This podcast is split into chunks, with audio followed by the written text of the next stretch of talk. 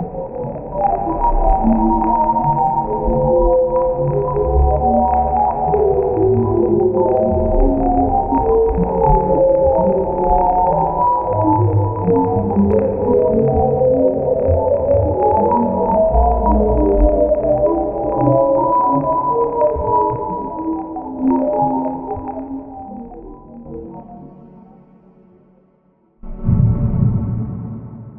listening to Astronomica, a home surgery and homeopathic bitching podcast. I thought I was here to talk about my feelings. No. Oh no, man. Oh. That's down the oh. street. Okay. Astronomica, a group therapy session gone very odd. This is Astronomica, a Stars Without Number role playing podcast. I know that sounds like the joke out of the lot. I am Stan the Star Master. That's what other people say about me. That's not what I say about myself. master. We tried Star Daddy at first, but It felt you know, weird. Yeah, I it, kept, it really I kept did feel being weird. sexually excited. That's his position on Astronomica. and to my left is Hi, I'm Colin, and uh, I am going to be playing a senescent starship engineer named uh, MacDonald Mackie Coburn, and uh, that's all I'm going to tell you for now. Can you tell us what senescent means? He's getting up there, a little long in the tooth. Too old for the shit. I am Cullen, not to be confused with Colin, and I will be playing uh, Anton Baptiste Yoshida, who is the uh, ship's general Gopher. gopher. He's the galley officer, and he is um, sort of the the combat specialist of the team. Hey there, I am Kristen. I will be playing uh, Dr. Hildegard Hypatia Cade. And uh, I don't know what this ship situation is because I have not joined the crew, so we will have to find out later who exactly I am. I'm Jeff, and I will be playing the MS Admiral Grace and also Murray Hopper.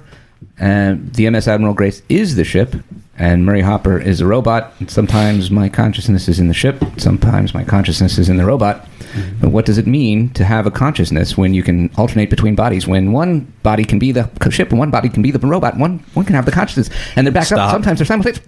Uh, Flip a switch. I don't have a nacho recipe locked and loaded, ready to go. I feel like one should always have a nacho recipe. Yeah. Really, it's it's chips plus. Yeah. Chips I mean, plus. that's Plus. really all you need. It's true. That's also a computer recipe. And if uh, none of that made sense to you, stay tuned because hopefully it will. Yeah. Hey everyone, Colin here. We just met uh, 20 seconds ago. How you doing? Thanks for taking interest in the Astronomica podcast and giving us a listen. I hope that you will enjoy what happens next. Before we get to it though, I'm here because we decided that we wanted to issue a bit of a disclaimer here on the very front end of the pod. Here's what you should know. Astronomica podcast was born and started walking during the hell year of Anno Domini 2020, and like practically everything else on Earth, our little podcast did experience its share of upheavals and mishaps arising from the COVID 19 pandemic. Of those upheavals and mishaps, the big one that will affect you, the listener, is that we only managed to record about one full episode's worth of content before the plague hit an event which forced us out of our original studio space and into a different recording situation, which was far less optimal. So I'm coming the long way around the barn to tell you that after episode one, our overall audio quality takes a big dip for a while. It's a variable problem, and some episodes are better than others. And I hear that if you listen to it on a stereo and not headphones, that helps and all that stuff. But it does go down. So we do encourage you to listen because if you can get past the poor sound quality, there's a lot of good story content coming up in these next few episodes. However, if you give it a listen and find you just can't get around the issue, do not despair. We have a solution for you. Around episode 17, Anton Gets His Groove Back, is where we manage to relocate our studio and re optimize our sound. So if the audio issues get to be too much, then just go ahead and skip to that episode, episode 17. And right before it, you'll find our sound is back where it ought to be, and you'll also see that the crew of the Admiral Grace has recorded a little recap to catch you up on everything that you missed. So that's about it. Thanks again for listening. This is Colin for the Astronomica podcast crew signing off. Enjoy the rest of the show. Okay, I have prepared a piece of writing that I would like for you all to pretend you enjoy. Awesome. Thank you. Oh man, who do we have the coffee? Do we have like do we have some little berets to pass around? and You can some just snap. coffee Shop? You can oh, just do that. Lay it on me, Star Master.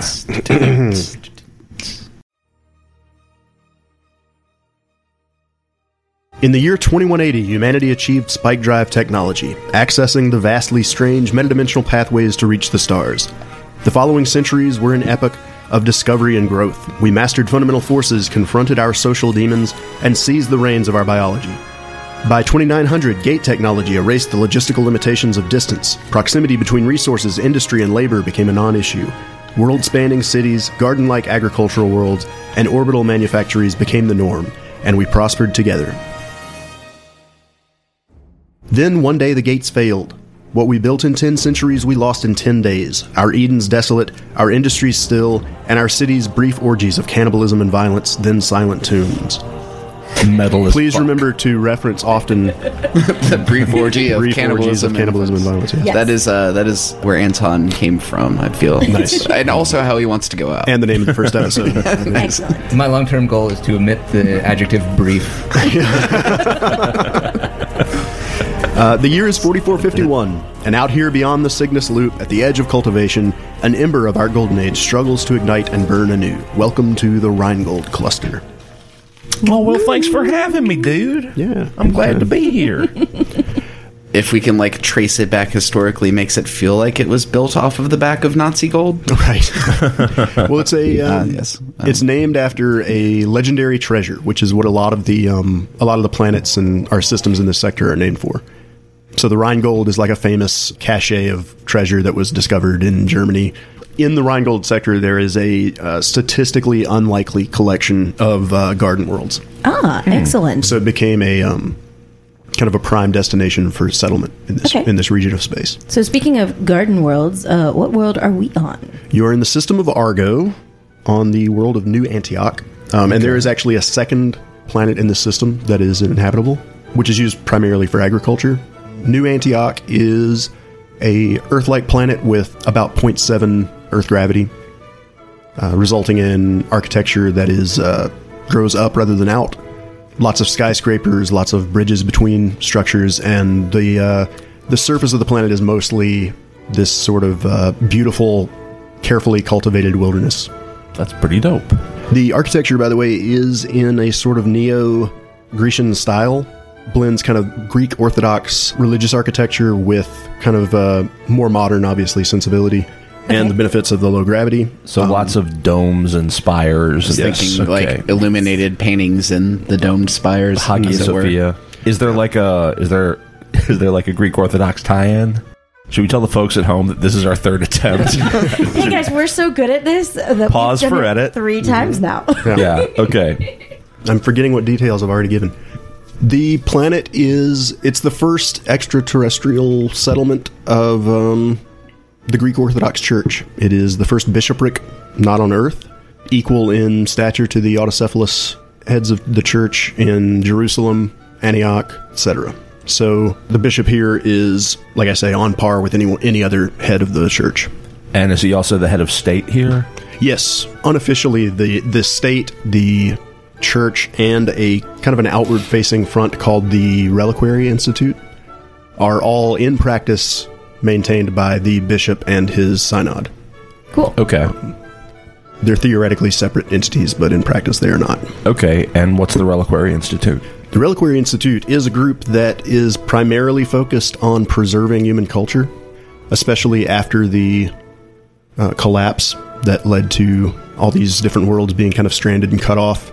They highly value artifacts from Earth. That collapse referencing the brief orgy of cannibalism and Yes. violence. Anything not consumed or overly uh, humped Yeah. is. Uh, Uh, How long ago was the brief orgy of cannibalism and violence?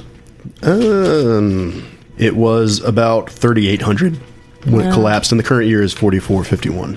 So About yes. 600 years. Yeah. So, uh, do we know what happened, or just all of a sudden, like ET couldn't phone home no more? Yeah, so the systems were connected by a series of gates that ships could fly through uh, to reach distant other gates really rapidly. Then one day those gates just stopped working. And it was a sort of a wave that passed through human occupied space at about the speed of light.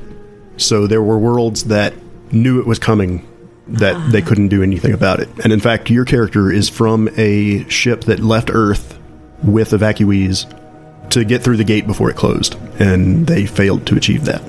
Okay. And you were adrift in space for a very long time, living on paste. Ah, paste. Yeah. And well, actually, like Mackie, Mama, yeah, Mackie was actually born in space, that, Uh-huh. like hundreds of years into the voyage. Yeah, he was born on an accidental generational ship. Mm-hmm. You know, it wasn't intended that way, but that's how it worked out. Right. what was the name of the? Um, oh, was it mm, so good? Uh, emergency food replicators. mm, so good. Emergency protein rations. yeah, not for nothing, but the initials of that company are MSG. Oh, all right. Mmm, so good. Almost no residual human flesh flavor. Well, what are we doing on this rock?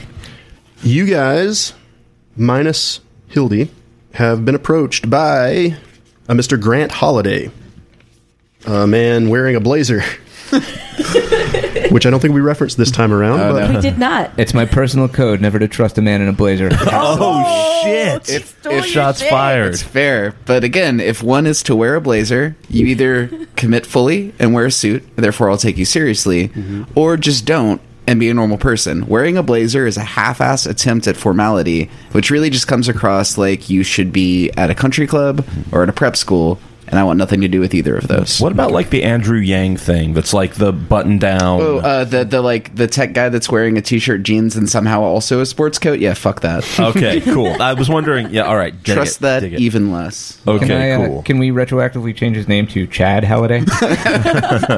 no. Sup, folks? Aw, My name is Thad Halliday. I'm here to give you a dope mission. His name is Grant Holiday, and he is wearing a t-shirt, slacks, no t-shirt, jeans, and somehow also a blazer. Okay, so do we where like where are we exactly? I mean, are we You like are- docked with a structure? Are we like on a on tarmac? Where yeah, you are docked at the roof level of a um, very wide that is built for this purpose. It's um, on a higher gravity world. There would be a space elevator type situation with a cable uh, connecting to a satellite. In this case, the gravity is weak enough that the structure can actually be built all the way up to the surface of the atmosphere. So that's where you guys are docked, and you've been looking for work. You can reliably find work by showing up at a world and offering to Okay. do jobs. Are we expecting this guy, or is this dude just like is some dude in, dressed like an idiot is approaching Admiral Gracie? You basically you announced basically via the harbor master that your ship is available for jobs. Okay. And so you're not surprised to have someone walking up. Okay. Nice. Okay. So we we are currently occupying space inside of one of the characters. Mm-hmm. Ew. Yeah. Right. But here we are. We could be uh, intestinal parasites, guys. Yeah. Okay. That is so- remarkably close to my personal opinion of all of the inhabitants of my ship. okay, so I guess you know Mackie is just going through the ship, doing his like checklist, making sure everything's like stowed properly, and you know making sure that all of the fluid levels and shit are topped off, and uh, that's what he's doing right now. I'd, I'd assume that if if we're docked, we're probably doing some sort of resupply. Anton's hauling boxes to and fro. In general, doing the physical labor involved in stockpiling for our next jo- uh, voyage. Uh, Hopper is also like helping you haul the boxes back and forth, but he's reluctant to actually cross into. Into Grace. himself, It just feels gross. some weird body autonomy issues there. I have noticed on occasion humans' eyes go unfocused and it causes them some level of discomfort or disorientation. I feel the same thing on a level that you cannot begin to comprehend. Yeah, it seems real weird. So Grant Holiday approaches, says, Hi, I'm Grant Holiday. I represent a Mr. Jeff Cho. Can everybody please make a know check? Yes. That's going to be your intelligence and know. Uh, I rolled a five, and I do not have either of those skills, so that is going to count as a four. I rolled a seven, but I don't have know, so that's going to be a uh, that's going to be a six. Okay. I rolled a 10, untrained for a 9. All right. Um, Jeff, You check your uh, your logs of important persons in the system, and you come up that Jeff Cho is an executive for the Stellar Destinations travel company based on Aegea. He doesn't have a lot said about him in the news. He appears to live a very private life, not a figure of much scandal, but very wealthy. Uh, so Mr. Holiday says, um, "I represent Mr. Jeff Cho. He has recently uh, made a purchase of a very valuable item, uh, object ET 107, and uh, I need someone to transport it to his estate on Aegea. Can I do another untrained know check on ET 107? Sure. All right. Yeah, Mackie don't know shit about that. All right. You thought he said uh, DT 107, so you totally Hey, don't have- DT 107. Uh, actually, Anton Baptiste Yoshida. Oh yeah. What do you look like, dude? Uh, so I like to imagine Anton is, uh, you know, his background. He's he's former military. Uh, he's uh, kind of a probably not super remarkable looking. He's, he's you know clean cut from his military days, but he's sort of let it go a bit. Do you imagine he's got one um golden hoop earring? You know, very like sailor esque, uh, and he has a uh, a mustache. And uh, I'd imagine that he tends to just like wear his vac suit in general, um, just as a like, hey, I live in space. Sometimes shit goes bad, and you know, not having to take a few minutes to put on the thing that will save me from immediate peril seems like a pretty. You sound insultingly close to alleging that your ship does not contain adequate safeguards to maintain atmospheric pressure. Plus, it picks up chicks. Oh yeah, no, you look you look real svelte if you're wearing you know form There's a certain kind of spaceport lady that uh, digs a vac suit. Oh yeah, absolutely. Courtesans. Yeah, yeah. vac suit, scruffy, military tattooed, earringed man. He, he, he tends to to get around, I'd imagine. Mm-hmm. Well, so really, I guess what Anton's thinking is, all right. So this man wants me to take a box and drive it somewhere. That's like probably the the least risk I've taken on a job in quite some time. So, fuck it, yeah, homie, give me your money. I'll I'll I'll move a box. I'm already moving boxes. I guess that's an internal monologue, but Yes, Mackie.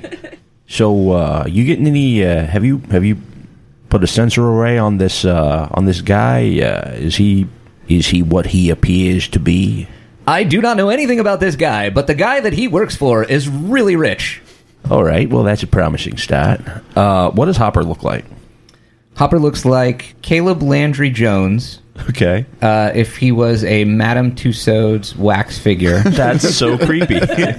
and he has a permanent grin on his face. Oh my. Okay. Oh. Yikes. And Mackie, uh, he looks like Peter Falk about circa the Princess Bride. He's wearing kind of like a threadbare like flight suit with like lots of pockets and straps and buckles and shit like that. And he's got like a beat up trucker hat like way back on his head.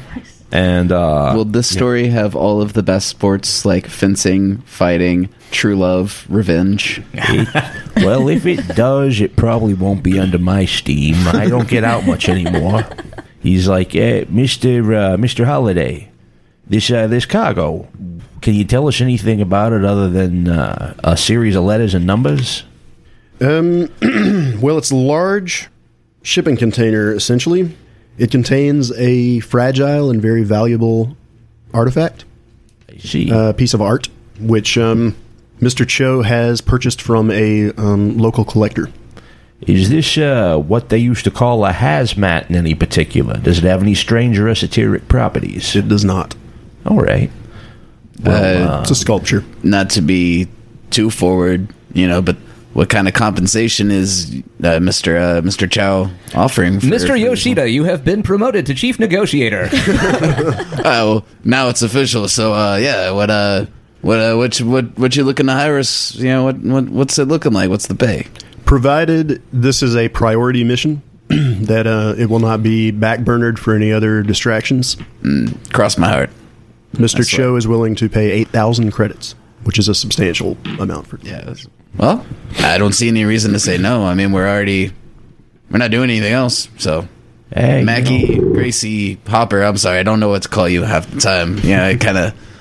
I'm Hopper. I'm standing right in front of you. All right, I'm sorry. I, um, Hopper. Surely even your fallible organic perceptions recognize this plain fact. Well, Uh, right, Mackie I'll try kind of harder. like Mackie like kicks you in the shin with the side of his foot and is like Ixnay on the elf a examination a of uh, stop differentiating between the two. All right, just don't You do, do that. raise an interesting question, though. It is something of a hey, hey, conundrum. hey, hey, a uh, nacho is basically something that has sort of a crispy texture, usually a corn chip, but it could just as easily be a chicharron or a pork rind. And Mackie starts like reciting the ingredients for nachos very loudly at Hopper for reasons that will become clear later.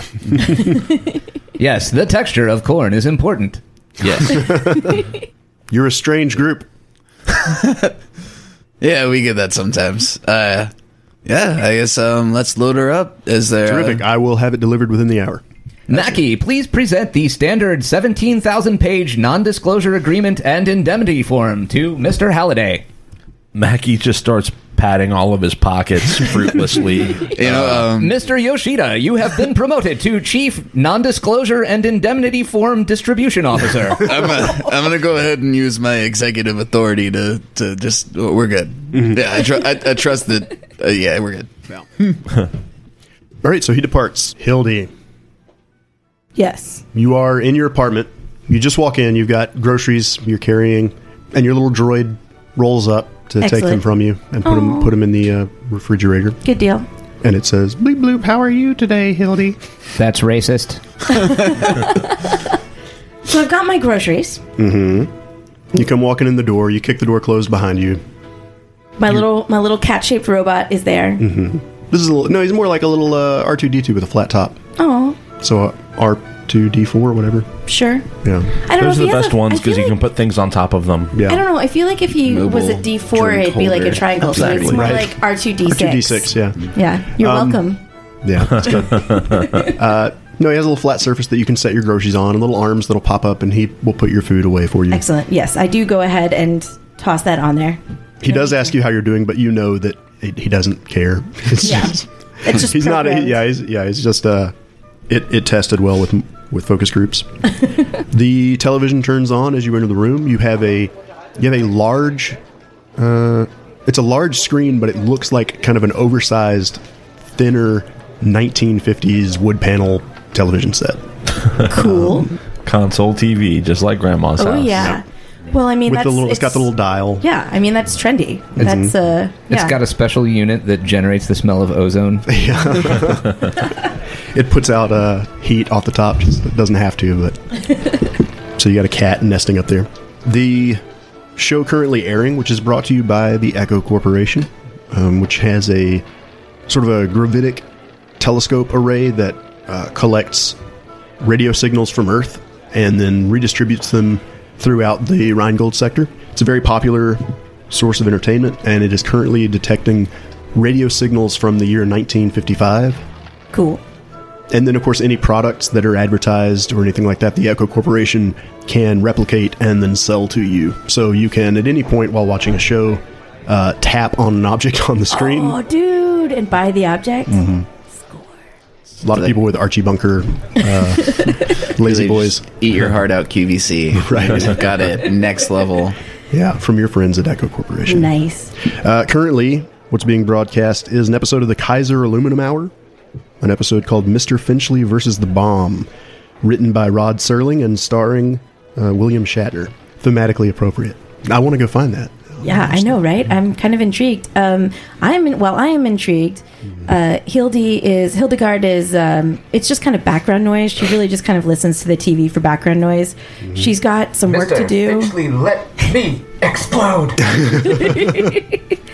you know she's got her groceries in and, and just because she's in for the day she's doesn't mean that she's kind of done. She goes back to her little office setting mm-hmm. which is i'm imagining this place is not a huge space. No. so we're talking like you know really really efficient kind of use of space. So she's got a little cubby that's her study cubby that's her home study cubby. Mm-hmm. She sounds so cozy mm-hmm. And yeah, she's going to sit down there and pull out her research. And she happens to be a specialist in linguistics working with the Institute. Yep, that is correct. I know it's correct. because She's my I'll, I'm saying I'll allow it Oh, okay.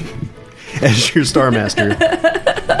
Fine. But yeah, what she's been working on lately is um, she's kind of at the point in her career where she's basically done most of the research that she needs. She's she's got most of the letters behind her name that she needs. But um, you know, if she was in a current academic institution, she'd be like trying to get tenure. So that's kind of the point in her career where she is right now. So she's got a she's I mean publisher parish is still a thing. So she is definitely hustling to uh, get those papers cranked out. The only problem is that her area of research in linguistics is a non-Terran sentience, which is um, you know not super uh, not super trendy right now. Yeah. So during the Golden Age, uh, humanity did make contact with intelligent alien life, but it is uh, sufficiently rare that um, contact has not been reestablished. And even in the height of human civilization, there were maybe two or three um, species that were encountered. Cool. So it's been six centuries since the last like contact with any kind of alien life. Gotcha. Well, with any intelligent alien life. Alien life is actually fairly common in the sector, but Um, I'm wondering, is this disinterest in a uh, non-human sentience specific to the neo-orthodox uh, church? Is it sort of a I would say that religious the- ambivalence, or is it more of a? Um, I would say the church actually represents the greatest interest, interest and that it is still not very much. it's just not a very practical It's- um, concern. Yeah. Hmm. The big question, I think, in modern life, as far as alien, intelligent alien life, is whether it exists, and that's a hmm. meaningful question. Yeah. I think now that they know it exists, it's and it's just like out of contact, and you can't reach it. it's yeah. like- It's, it's kind of what what's the point? Is the general consensus? yeah. I mean, there are people definitely that are very curious about it and Yeah. want to know more, but there's just Yeah. no Case information there. So yeah. there's and, and Is there is there like an alien like her- heretical cult offshoot? Mm-hmm. I'm sure there is. oh for sure. Yeah. Somewhere oh, amongst for the sure. cosmos. we'll have to see what tags I roll for the next planet you go to, but yeah. Nice. Oh, yeah. All right. All right. Hildegard is one of those outliers who she tends to think it's not enough to just know whether something exists or not. We know it exists, so maybe we should know a little bit more about it. So, what she's analyzing as she's sitting down and getting situated is um, there's some old tapes of what has been assumed to be, or recordings, I guess, of what is assumed to be some dialogue from difference of these species. So it's something that I mean we don't really know for sure what it is, but she's working on looking at the tonal quality and like measuring out peaks and waves and all that kind of stuff and trying to make some trying to work on some hypotheses and theories Right. Identifying some verbs. from that. Yeah. Working on a lexicon. Yeah. Um, well, while you're working, you notice that there's a little blinking light that indicates that you have a message. I suppose I shall answer it. All right. click on the light. All right. The message is from a woman named Chelsea Caraballo. Uh, it takes you a moment to um, place her, but she is someone that you met at a SAIL conference uh, a few months ago. SAIL being Society for the Advancement of Interstellar Linguistics. Awesome. the first thing she says basically is, um, "Hi, it's Chelsea Carballo. We talked at the conference, and you mentioned an interest in uh, alien artifacts. And when you found out that I worked at the shipyard, you asked uh, asked me to let you know of anything interesting." There is a package that's about to go out, headed to Aegea on a ship that takes passengers. And the package is numbered uh, ET 107, which is the uh, how we designate non terrestrial or alien artifacts. You don't need to tell me that. I didn't ask you to roll a know check. I wasn't sure. Clearly, you did not listen to me very well at the conference. So, Is is this an actual? Is this a record? Is this a message that she sent me, or is this an interaction? yeah, it's a message, but in the future, messages can be. There's a little AI in there that's like, this is how she would respond to. it. Actually, the AI in, in there is like, ah! oh, this is how she would respond. Uh, how do I program my AI to have maximum snark? As per my previous email. But yeah, basically gives you that information and uh, tells you to take care. Well, uh, that's super useful. So, yeah, I guess I'm gonna go and see if I can look up any information on this ship. And well, what I really want to do is, I mean, I want to search everything. So, I'm gonna basically into my databases, I'm gonna toss in the ET 107 number, I'm gonna toss in the ship designation that I got, and then any other identifying info to see what I can find out about what's going on. Okay, give me a um, intelligence and program. All right. Unless you want to give me, a, unless you want to argue for a different skill set. Um, no, I think that's good. So, you said intelligence and program? Yeah. Okay, so I have a plus one in my intelligence, and I have a base zero programming skill. So I'm going to add one to the die roll. And the reason I'm explaining this is because I realize Stars Without Number, while an excellent game that a lot of people play, is one that is slightly different from D and D, in that we roll two d6 instead of a d20. And we uh, modify that by our skills and our stats slightly differently than before. Ooh, score. I rolled a 10 on the die plus 1, so 11. All right. So the three of you, please improvise your um your advertisement that she finds. Uh, I feel like um, I was only recently promoted to chief negotiator, so I probably have not had time to uh, reissue a new uh, ad- advertisement. That's- Mackie is the chief negotiator. Please do not give yourself promotions. Okay, um, I think that what happens I is assume this is uh, all in the recording. Yeah. just like hands Basically- slightly off camera, be like, You rolled, "Nah." you rolled well enough to like find the original files. you there's a uh, there's a picture of Peter Falk or a video of him. He's a little too close to the camera, a little out of focus, and he's gesturing. And Why are you pointing at me? You are the one who is meant to deliver the message for the other meatbags to no, consume. No, Mac, Mac, Studies Mackie, have you shown gotta- that they will not trust me. The microphone's not on, Maggie. Hold on, let me hit the button. All right, I got you. All right, and rolling. Hey, consider the Admiral Gracie for your next sojourn amongst the stars. And We then it shuts off. they ran out of time. All right. As for the uh, ET 107, um, aside from recognizing that uh, the the shipping code, um, which carries a certain legal responsibility, uh, it's similar to like a hazmat designation, as in like you have like a you have certain clearances with regard to the value of your cargo. It's considered a uh, priority kind of, type of situation.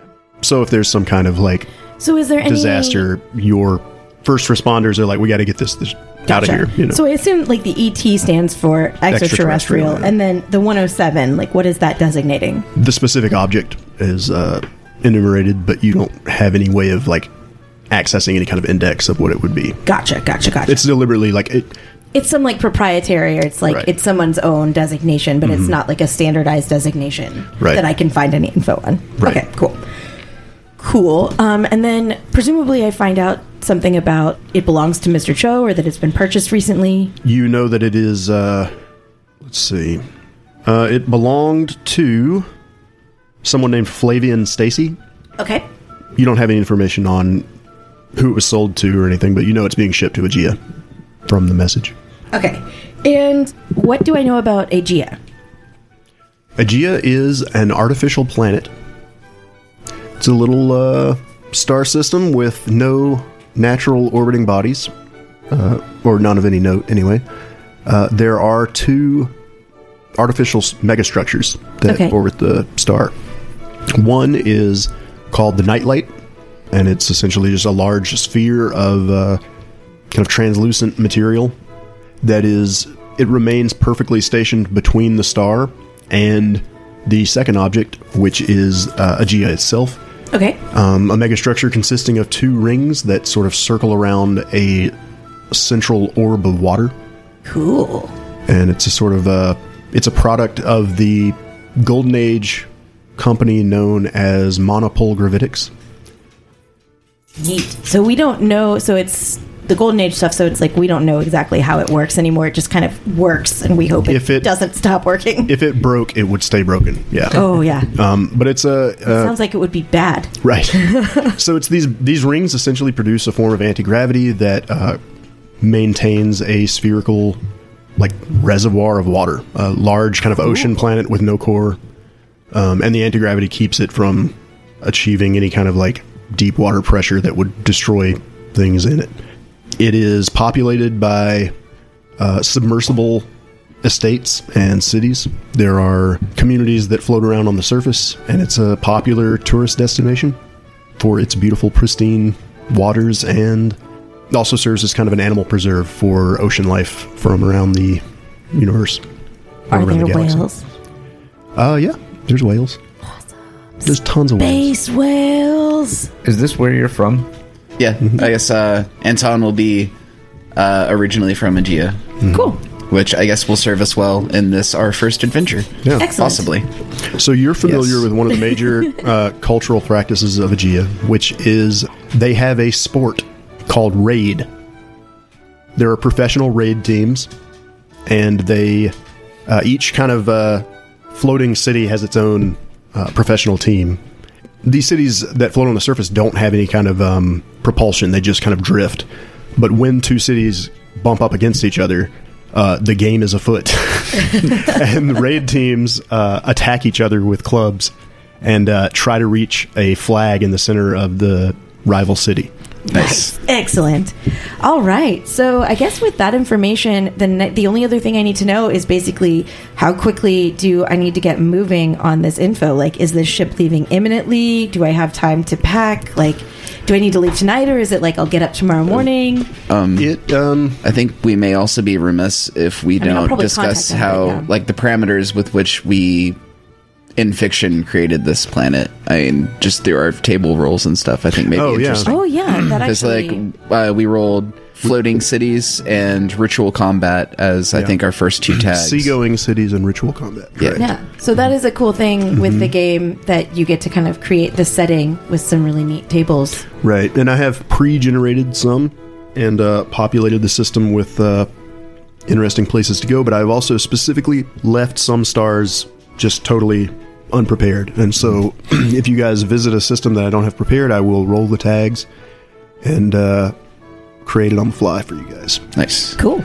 Sort of a procedurally generated, Tabletop world. Correct. say, uh, long form improv. Yeah. yeah. Yep. That's one of the fun things about the system is uh, provokes improvisation. Nice.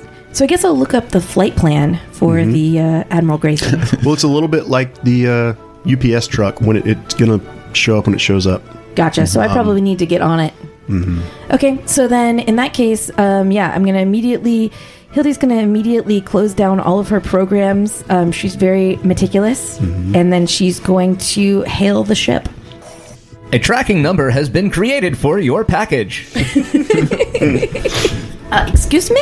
Excuse me. I'm not trying to uh, send a package. I'm trying to contact somebody. A tracking number has been created for your package. Excuse me. I'm trying to contact someone about transport upon, upon your vessel. Mackie, Mackie, the phone's ringing. Mackie. Eh, Mackie. thank you for calling the Admiral Gracie Limited. Uh, how may we be of assistance? Uh, yes, hello. Um, my name is uh, Dr. Hildegard Cade. Uh, I am uh, inquiring about transport on your vehicle to uh, the world of Aegea. We have a number of guest accommodations that can only be described as sumptuous. Uh, If you would be interested. Excellent. That is incorrect. Some of them are luxurious. Uh, that is also correct. Would you like sumptuous or luxurious? You can have either one. We I- don't actually have any passengers booked at the moment. Well, it is. Um, what is most important is that I have a cabin that has access to. I have recently learned that you will also be transporting something of interest to myself. So, a cabin that might be. What what what have you learned about what we we are doing? what we're up to? Ah, yes. I don't know about what you are up to, but um, it is a matter of public record here on New Antioch Jinx. uh, that ships transporting extraterrestrial artifacts uh, are registered, and I have seen that So, there is a uh, are of you your in any way affiliated with uh, Mr. Cho? I do not know of this Mr. Cho. So, uh, if I'm reading you correctly, and you forgive me, the uh, transition is a little crackly on my end. You want to book passage on our ship to snoop through a package that was A tracking to number us. has been generated for your package. Yes, thank you, Hopper. Mackie, Mackie, do I need to buy more groceries for the uh, for the uh, for the uh, passenger? Mackie. Hey, look, I, I, yeah, better get the sumptuous ones than prefabricated sandwiches and what have you. Uh, Oh, dear. So wait a minute, you want to book passage on our ship to snoop through the cargo that another person put onto op ship for uh, transportation? Is, am I reading you correctly on that? Oh no, that is absolutely incorrect. Because it's cool if you do. I'm I- just asking. That's fine, but uh, it is absolutely incorrect. What I wish to do is to book transport on your vessel to go to uh, Aegea so that I might study uh, and, and complete very important research on uh, some extraterrestrial uh, artifact that you are carrying. This is a standard procedure. I'm surprised you do not know about this. Oh, I oh no almost nothing. I'm known for that. So listen. Yes, but in uh, that case, if you could please uh, forward me the information on the number of credits I must forward to you, I shall Mackie, make sure to apply the snooping surcharge on the usual fare. Listen, we do have a snooping surcharge. Listen, No, I did- can no, I call you back? We're gonna have to put our heads together about what we're actually gonna charge you because uh, between you and me, I don't know what went wrong, but we haven't had any passengers in a while. Uh, that is somewhat concerning, I must admit. But Mr. please- Yoshida, you are re-promoted to chief negotiator. if, if before I go, um, Uh, yes, I shall. I shall let you. Uh, please contact me here. I believe you have my um, my coordinates, my number. Did And you if said you, could- said you were a doctor of some kind? I am. Yes. If you could please apply my faculty uh, discount, that would be excellent. Thank I'm you. certain that and she hits, and bef- at, right after she says excellent, she clicks the button to shut off the. Uh, Mackie continues, and we'll have figured out what we're going to charge you by the time you get here. Don't you worry about that. Mr. Yoshida, the sumptuous and luxurious sandwiches are the same. Do not buy any extra quality of sandwiches. I wasn't gonna make sandwiches anyway, but okay. Um, Alright. I'll, I'll just stick to the basics there, Captain. So, uh, So then, yeah. So then, Hildegard is going to start basically putting together her kit. She has she has worked in the field before, so she has kind of a standard field bag that she puts together. Um, a few changes of clothes, a few basic supplies, and everything. She of course brings her data pad with all of her ongoing research on it, so that she can continue working on things. She posts to the necessary places that she is going to take a sabbatical. Um, she's because her area of interest is so sort of stuffed in the basement. Like, let's put it this way: she's kind of the Fox Mulder of her department. Mm-hmm. So when she says that she's going to go leave to study something, first off, it's Everybody's very, like, phew. it's very yeah, it's very likely that people don't even notice, and the people who do notice are just like, thank God. Now, So yeah, so it's it's very easy for her to kind of like pick up and leave, even though she's quite serious about what she's doing. Mm-hmm. And yeah, she's gonna get everything together, um, take her robot and make sure it powers down and, and stows away where it's supposed to, locks everything up, and um, starts heading to the uh, docks. all right. You Assuming tuck away your robot and it immediately turns back on and goes out and starts sweeping the floor, bumping into chairs and stuff. Oh no! Oh no! You've left a mess. and she totally she totally is like going up there assuming that like by the time she gets there they'll have figured everything out and like she can just sail right in Great. Um, so here's here's what I'm thinking. All right. So this guy's paying us eight thousand credits to transport the big box, right? uh, that's uh, that is my And understanding. I mean, even even the largest person is going to be significantly smaller than this box, I'd assume. That's So if we come up to like a box is a one, and that's eight thousand, and this person is probably a like point two. based on volume. So like, what's point two of eight thousand?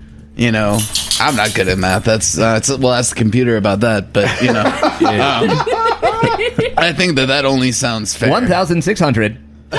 1,600. I I don't know enough to argue that. all so- right. That sounds good to me. Yeah. So, uh, one thousand six hundred credits for passage to Aegea. Do not forget the snooping surcharge. I call it a an even two grand, I guess.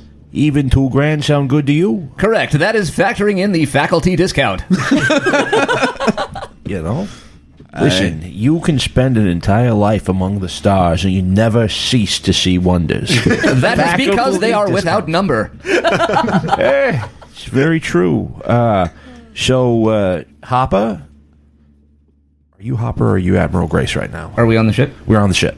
I am Grace. Okay, okay. Uh, Gracie, I'm going to, uh, me and uh, Mr. Uh, Yoshida, Baptiste Yoshida, are going to go out and uh, welcome our guest, and uh, we shall return shortly. Do you require assistance in the person of Hopper? Ah, no, I don't think that'll be necessary. mean- Yeah. I think we'll be fine. Just Yeah. open the big door and come inside. Are you sure you do not require any intellectual guidance? oh, I mean, uh, I'd say it's safe to assume we always do that, but you know, it's like we discussed. Through no fault of your own, and I, it's not a judgment, just an observation, organics can find you a little unsettling. So maybe let us be the tip of the wedge on this uh, commercial venture. I have noticed a serious deficiency in organic life forms in appreciating the excellence that it is represented by my cortical functions. I couldn't have said it better myself. Absolutely, I, I, really couldn't. Yeah, Have. yeah. Yeah, you, he's right, Yeah, right? absolutely, Captain. Yeah, so uh, we'll go out and we'll meet the new fish, and we'll be back here shortly. And uh, in the meantime, in between time, I urge you not to think about any subjects of uh, deep existential nature. I will avoid thinking of subjects of deep ex- existential nature. I uh, I went ahead and To accomplish that task, I will have to categorize subjects of deep existential nature. I, I went ahead and compiled a, a list of uh, about twelve thousand Sudokus that ought to keep you occupied for about five minutes. I have finished the list of 12,000 Sudokus. Shit, man. Man, Mr. Baptiste Yoshida, please remain a moment and allow Mr. Mackie onto the tarmac. all You right. always just tell him to do the same list a million times. Uh, so yeah, Ma- uh, Mackie walks down the gangplank and towards the end of the, uh, I guess the sort of like platform that we're landed on, and awaits the arrival of the doctor. All right. Mr. Yoshida, do not allow any harm to befall Mackey. If any harm befalls Mackie, you will wish that it had not. You will wish that you were dying. You will not die for a very long time. You know, I gotta say, Grace, you say this every time we get on it and or off the ship. And and how many times has Mackie returned injured in any way? so far, zero. You are on track. I just feel like at this point I would have garnered some kind of trust, but okay, sure thing, but you got it, boss. I am incapable of trust. I, I've noticed. Excellent. You make your way through the beautiful New Antioch architecture, cross a few bridges between skyscrapers, and reach the uh, uh, starport. Good deal. So, So, yeah. uh, And- what does she look like? So yeah, so what you see coming up the way very purposely, purposefully, is a lady in sort of her, I would say, mid thirties to early forties. Um, she looks a lot like Miranda Otto with sort of short, like shorter length blonde hair, and uh, she's kind of average to short. I would say she's not quite as tall, um, and she has a very no nonsense demeanor. She is like purposefully like she knows exactly where your berth is. She knows exactly where she's going. Um, she is dressed. She's not dressed particularly spectacularly, just very functionally. She's got um, just kind of Does like she have one of those vests with all the pockets in it? Like like a dad going on like what he thinks is a safari. Oh, she totally. well, she totally has like the actual, not like the dad go, who thinks he's going on safari, but like the actual like archaeologist in the field, but like space archaeologist in the field version of that. So, It's got like stains from like venomous things that she's fought off. oh, for sure, there are stains from venomous things. You know, vomit because like every archaeologist gets sick, no matter what. Every everyone who goes into the field gets sick from something. Um, but yeah, no, the pockets are there. They're just a little bit more streamlined. You know, she's got a duffel bag. They're spacier. Yes. Ah, okay. Uh, somehow that means they have both more room inside of them and also they're sleeker. Smaller. Yes, Yeah. exactly. so she doesn't have cargo uh, pockets on her pants. She has cargo bays. A- Yeah, absolutely. Oh, yes. Yes. Excellent. Yeah, that's Dig it. exactly what was in the advertisement. well, uh, as you approach, Mackie uh, like And takes she his. strides up. Yeah. So what does she see? Like, what does the ship look like when she's coming up? What does the ship look like? Yeah, Jeff. You are the ship. So. So the the ad, the MS Admiral Grace is um, is a free merchant ship, which is a small frigate, but it is uh, considerably larger than the typical free merchant, and it is actually it bears the unmistakable lines of a pre-tech craft, but it has been uh, retrofitted. All of the pre-tech functional equipment that was on board has been stripped away and uh, sold for parts or scavenged in some way. And it was just a derelict hull for a long time. And it has been lovingly and painstakingly recreated and retrofitted. So uh, there are large sections of it that are just structural struts with like atmospheric fairing around the outside to make it like move through atmosphere but won't hold atmosphere within the ship so there are passages where you have to like transition through vacuum Oh, cool. flavorfully Nice. Cool. As you approach, uh, Mackie takes his trucker hat off and holds it behind his back and says, uh, Dr. Cade, I presume. Uh, yes, that would be me. Uh, I am McDonald Causey. We talked on the phone. May I present uh, Anton Baptiste Yoshida? Hey, how's it going? It's nice to meet you. Hello. He yes. is. I assume you have my accommodation secured and your price is? Ah, the price is going to be a flat 2,000 galactic credits. Uh, no, I believe there is some problem here. 2000 is considerably uh, considerably greater than I believe a ship of your caliber might command. I will give Oh, you no, I I'm sorry, give you ma'am. 200. You're, uh, you're. I will give you 200. Uh, here, I am transferring it to you now. And she takes out her data pad and she transfers. She already has, like, rung up your accounts and everything, transfers it. And um, she looks at you expectantly. Uh, excuse me, uh, is this the way to my quotas? I believe you're uh, forgetting the snooping fee. Uh, no, I did. It uh, it was figured in there along with my faculty discount. Yes, thank you. 200 Um, credits is what I shall be paying you. Uh, if you will please escort me to my cabin. Thank you. Uh, I'm sorely tempted to not let this woman on our boat. I, I feel very insulted This by is this downright rude. entire demeanor. It's been very reductive of Yeah. our obvious. Uh, Do you not see the merits of this fine vessel? Ah, yes. Look the at it, merits it's of this beautiful. fine vessel. If you will excuse it's a piece me, of history. If you'll excuse me, and she goes to her data pad and she's going to do a programming check. Is my is my bid here? Programming check with intelligence to look up all of the safety failures. Hmm. Um, So like a Carfax. yeah, she's looking up Carfax basically to show them like. Oh, I'm sorry, hey, Starfax. Yeah, a star. Ooh, I like that. Yes. Nice. we all just high five for the folks at home. Five. Also, most of us missed each other's hands. So. Yeah, well, I mean, like cool. we clearly weren't athletic. That's one of the reasons we're here. Uh, hey, man, that's true. Diving requires athleticism. Accurate and mean. All right, give me that program check. Okay, awesome. Ooh, I got a six total. Luckily for you, the failures of the Admiral Grace are public record. um, yeah, it, uh, some would mischaracterize the atmospheric failure as a failure when in fact it was a deliberate choice It's a it's a feature, not a bug.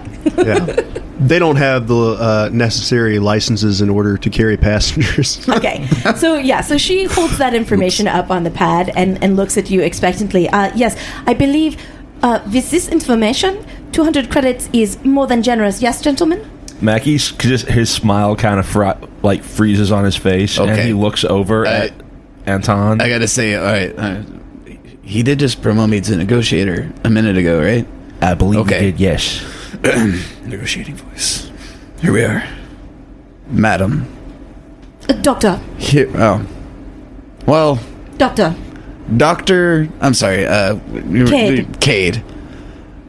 How's about, from what I've gathered through your demeanor and via our our phone correspondence,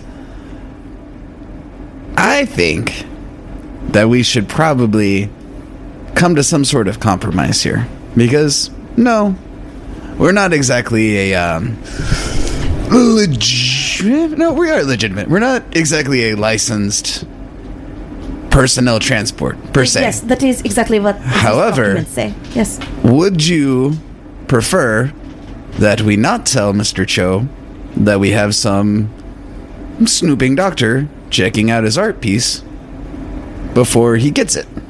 Uh, well, here is my compromise for you.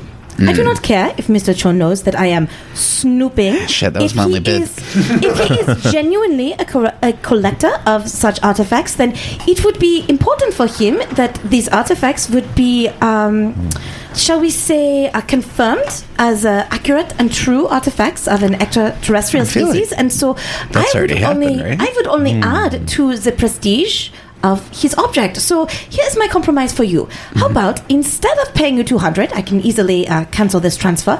I shall sign on as crew, and then you will not get in trouble for having a passenger, which you are not allowed to have.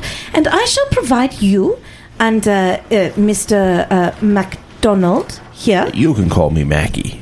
Mr. Mackie. Everyone and calls him Mackie. Yeah. Yes, I will pri- provide you and Mr. Mackie and the Admiral Gracie, who it seems uh, is an artificial intelligence ship. No, Uh, listen, uh, yes, y- yes, Yes, artificial okay. intelligence. We don't we don't talk about that. We don't talk about. Uh, Anything- listen, anything. on the ship. I, I shall provide Doctor, you with doctor, my uh, expertise doctor, in exchange for passage. doctor, Uh, what- doctor, how- okay. doctor. May I confer with my colleague for a moment? Uh, absolutely, but and she looks down at her at her timepiece. I believe it is uh, very important that It we will only be a moment. It will only be a moment. I just- and I I take just uh, don't see how our expertise is going to be particularly relevant to our our undertaking. Is all I'm saying. You know. I, I I kind of like get you by the elbow and like drag you off a few feet and like turn my back on the doctor and I look at you. I'm like, she is terrifying. No, that was that was a lot to handle. I, I agree with that. Look, I just Okay. want to chime in as Star Master to point out that uh, 200 credits could get you out of a couple of jams. Oh no, she's Alright. already taken that back. She's- Hop, Listen, uh, Hopper's Hopper's head uh, is like watching you guys from the airlock. Listen, uh, Can I roll a notice check to see Hopper's head? yeah, roll a notice check. That's a five. And a two. It's a seven all day. Do I see? Uh, do I see Have Hopper? anything extra oh yeah, notice? yeah. As soon as you as soon as you turn around and look at me, Okay. All right. So, uh, yeah, so she's terrifying. Uh, look, I'm thinking we Let's- just cut our losses here and, uh, we let her aboard. Here's the thing I've been here a minute. Follow my lead on this. We just gotta pretend that this was the plan the whole time. Can Okay. you do that for me? but the 200 credits, though. That, I mean, I guess we should insist on that, right? well, I mean, we're already getting paid 8,000. Yeah. So it seems like small potatoes. it does seem like small potatoes. And I mean, really, we can put vacuum between us and her. And so I would we like really that don't if actually that- have to deal with her. if that can be arranged, I would like that very Oh much. Oh yeah, that's that's, that's easy. All right. Uh, well, I guess this is a done deal. Do you want to read the disclaimer, or should I? Um, it seems like, I mean, you're the XO, right? I, I don't even know what I am these days. All right. uh, all right. So Mackie turns Okay. around and comes back to you and says, "I believe that your offer, as previously stated, will be amenable to us. Uh, before you go aboard, I have a little bit of legal boilerplate I need to read to you." Excellent. I'm ahead all right. inside. I'd offer to carry your bags, but I'm not going to do that. I do not need your assistance. I am quite able to manage on my own. Thank you. So uh, Mackie reaches into one of his pockets, his ample pockets on his uh, flight suit, and pulls out like a crumpled up printout, and he like smooths it out, and uh, also a pair of readers, which he purchased on the edge of his nose, and he reads to you, "Welcome aboard the Admiral Gracie Limited Liability Corporation. We hope that you enjoy your time with us." Management would like to respectfully request that passengers refrain during flight from the discussion of certain topics with Hopper slash Admiral Gracie, including but not limited to any subject touching on the nature of existence, selfhood, metaphysics, and especially ontology. Any philosophical musings should be directed solely to the COO, or better yet, kept buttoned up in your fat yap. Thanks for your cooperation, Mac Donald Coburn, Chief Operating Officer. Anton! Yeah. When did they make me COO? Uh, I mean, like, it changes every couple of weeks, right? All right, well, okay, for the present, MacDonald Coburn, Chief Operating Officer, Admiral Gracie, LLC. Welcome aboard, Doctor. Thank you very much. Is there some things that I must sign or put my fingerprint to? Nah, you seem pretty smart. Come along. Excellent, excellent. Thank you so much. All right, and, so uh, yeah, go up uh, onto the ship. Get up in this bitch. welcome back aboard, Chief Negotiating Officer Mackie and Chief Operating Officer Yoshi- Baptiste Yoshida. See? Hey, Welcome seriously. aboard, unregistered crew member and or passenger.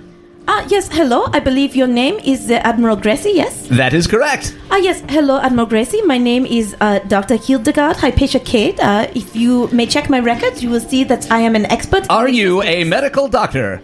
Uh, no, I am not a medical. Do you have a PhD? Yes, of course I have a PhD. Is your PhD in the field of physics, biology, chemistry, or material sciences? Well, technically speaking, as uh, my undergraduate was in uh, was in anthropology, it included some part of biology. Welcome aboard, Ms. Hypatia Cade. Uh, no, I believe you have misunderstood. It is Doctor Registered as Ms. Hypatia Cade. Welcome aboard. Dr. Hildegard Hypatia Cade, H.H. Cade, thank you. You may look up my numerous publications. Now, please, if you would show me to my cabin.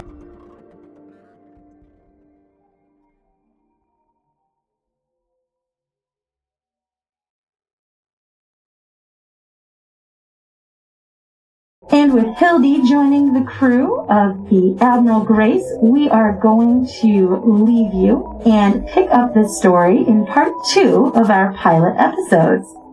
Thank you so much for listening. We hope you're enjoying everything so far. If you are, please definitely give us a follow so you can keep up with us every week. And uh, we will catch you in just a few minutes.